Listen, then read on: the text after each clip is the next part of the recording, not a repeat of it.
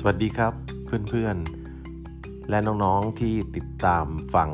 พอดแคสต์ของอาจารย์บอมนะครับ วันนี้ผมมีเรื่องมาเล่าให้ฟังนะฮะก็เช่นเคยนะครับ นั่งคิดคิดอะไรไปแล้วก็ได้ข้อคิดบางอย่างที่อยากจะมาเล่าให้ฟังนะครับ ผมเคยสังเกตคนที่ประสบความสำเร็จ หลายๆ คนนะครับ โดยเฉพาะอย่างยิ่งคนที่มีความใฝ่ฝันว่าอยากจะเป็นบล็อกเกอร์ หรืออยากจะเป็นยูทูบเบอร์นะครับ หรือแม้กระทั่งคนที่มีความใฝ่ฝัน อยากจะเป็นช่าง หรืออยากจะเป็นนักฟุตบอล มืออาชีพที่มีความเก่งกาจก็ตามแต่ฮะผมเคยได้มีโอกาสพูดคุยกับคนเหล่านั้น หรือบางทีก็อ่านบทสัมภาษณ์ของคนเหล่านั้นเนี่ยนะครับ ผมค้นพบว่าคนบางคนเนี่ยก็ไม่ได้เก่งมาตั้งแต่เริ่มต้นนะครับ เขาไม่ใช่นักเขียนบล็อกที่มีความสามารถ เขาอาจจะไม่ใช่นักฟุตบอลที่เก่งกาจด้วยพรสวรรค์มาตั้งแต่เกิด เขาอาจจะไม่ใช่นักร้องที่เกิดมาก็ร้องเพลงเป็นเลยนะครับ แต่สิ่งหนึ่งที่คนที่ประสบความสำเร็จหรือคนเก่งเหล่านี้ หรือเราจะเรียกเขาเป็นคนที่เป็นมืออาชีพ ในสายงานนั้นๆ มีเหมือนกันอยู่อย่างหนึ่งก็คือว่า เขามีความทุ่มเทกับสิ่งที่เขาทำ อย่างต่อเนื่องและยาวนานนะครับ ผมเคยได้ยินคนคนหนึ่งถ้าจำไม่ผิดนะฮะเป็นบูสลีหรือใครสักคนเนี่ยนะฮะเขาพูดบอกว่าเขาไม่ค่อยกลัวหรอกนะครับ คนที่เก่งหรือว่าคนที่มีความสามารถในการชกมวยหรือว่าเล่นกังฟูอะไรเนี่ยเขาไม่กลัวนะครับ แต่เขากลัวคนซึ่งมีความมุ่งมั่นและพยายามนะครับ ซ้อมในท่าเดิมๆเนี่ยนะครับเป็นพันๆหมื่นๆครั้ง หรือซ้อมเพลงมวยเดิมๆเป็นพันๆหมื่นๆครั้ง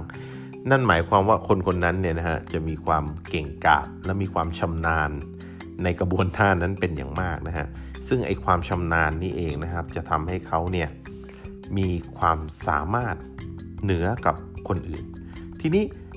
หลายครั้งผมก็กลับมามองดูตัวเองนะครับ ชีวิตนี้ก็ทำอะไรต่อมีอะไรมาหลายอย่างนะครับ บางเรื่องเนี่ยผมสามารถที่จะคอนเซนเทรตหรือมุ่งมั่นทุ่มเทกับมันได้เป็นระยะเวลายาวนานและต่อเนื่อง ขณะที่บางเรื่องเนี่ยผมไม่สามารถที่จะใช้เวลากับมันได้ยาวนานนัก และไองานที่ผมสามารถทำได้อย่างต่อเนื่องและยาวนานเนี่ยก็เป็นงานที่ประสบความสำเร็จหรือได้รับการยอมรับหรือเป็นประโยชน์กับคนอื่นด้วย ผมก็มานั่งคิดดูเอ๊ะเพราะอะไรงานบางงาน ทั้งทั้งที่เราก็รู้สึกว่าเป็นงานที่ดีนะ แต่ทำไมเราไม่สามารถที่จะทุ่มเทได้อย่างต่อเนื่อง ผมค้นพบว่าสิ่งหนึ่งที่สำคัญมาก ๆ ในการที่เราจะทุ่มเทกับงานอะไรอย่างต่อเนื่อง หรือซุ่มซ้อมกับอะไรอย่างต่อเนื่อง หรือฝึกฝนอะไรอย่างต่อเนื่องนะครับ มันเป็นงานที่จะต้องมีจุดเริ่มต้น มาจากสิ่งที่เรียกว่า passion หรือความรักหรือมีแรงบันดาลใจ มีความรักแบบทุ่มเทรักแบบ ลืมหูลืมตาไม่ขึ้นกับสิ่งนั้นๆนะครับ บางคนเนี่ยมีความรักในการร้องเพลงเนี่ยถึงตัวเองจะร้องเสียงไม่ดี แต่ก็พยายามซุ่มซ้อมฮะพยายามที่ไปหาเทคนิค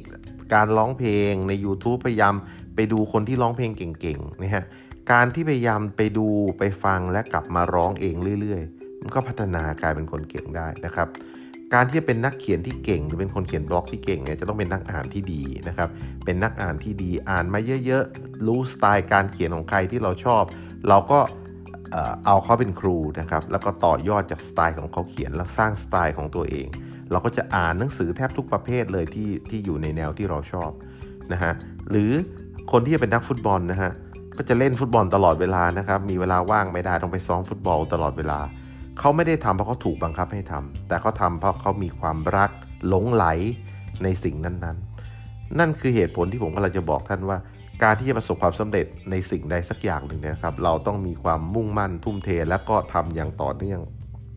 แต่สิ่งเหล่านี้เนี่ยความมุ่งมั่นทุ่มเทและทำอย่างต่อเนื่องเนี่ยนะครับ จะเกิดขึ้นได้ต่อเมื่อเรามี passion หรือมีความรัก ความหลงใหลในสิ่งนั้นๆนะครับ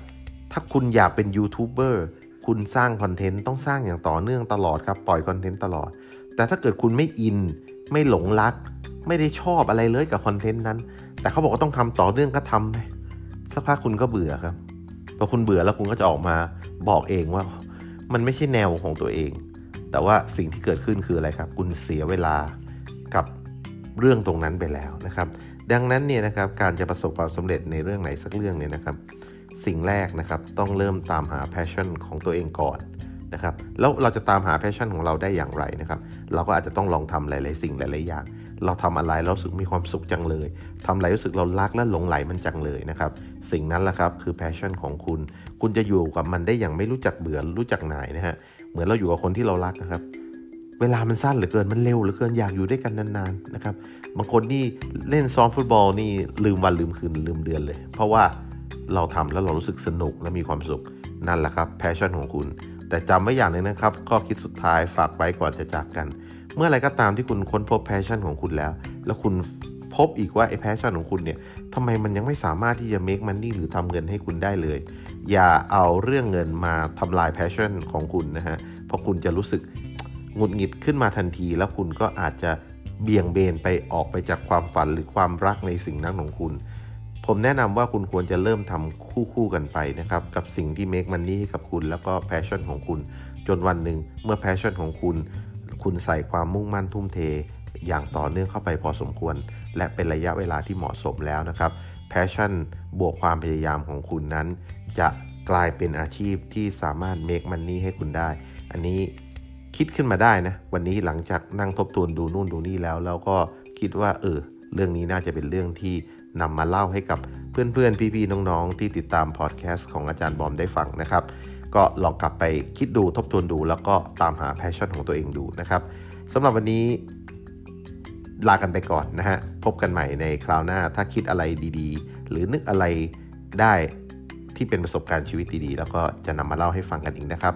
ขอบคุณสำหรับการติดตามสำหรับวันนี้ สวัสดีครับทุกคน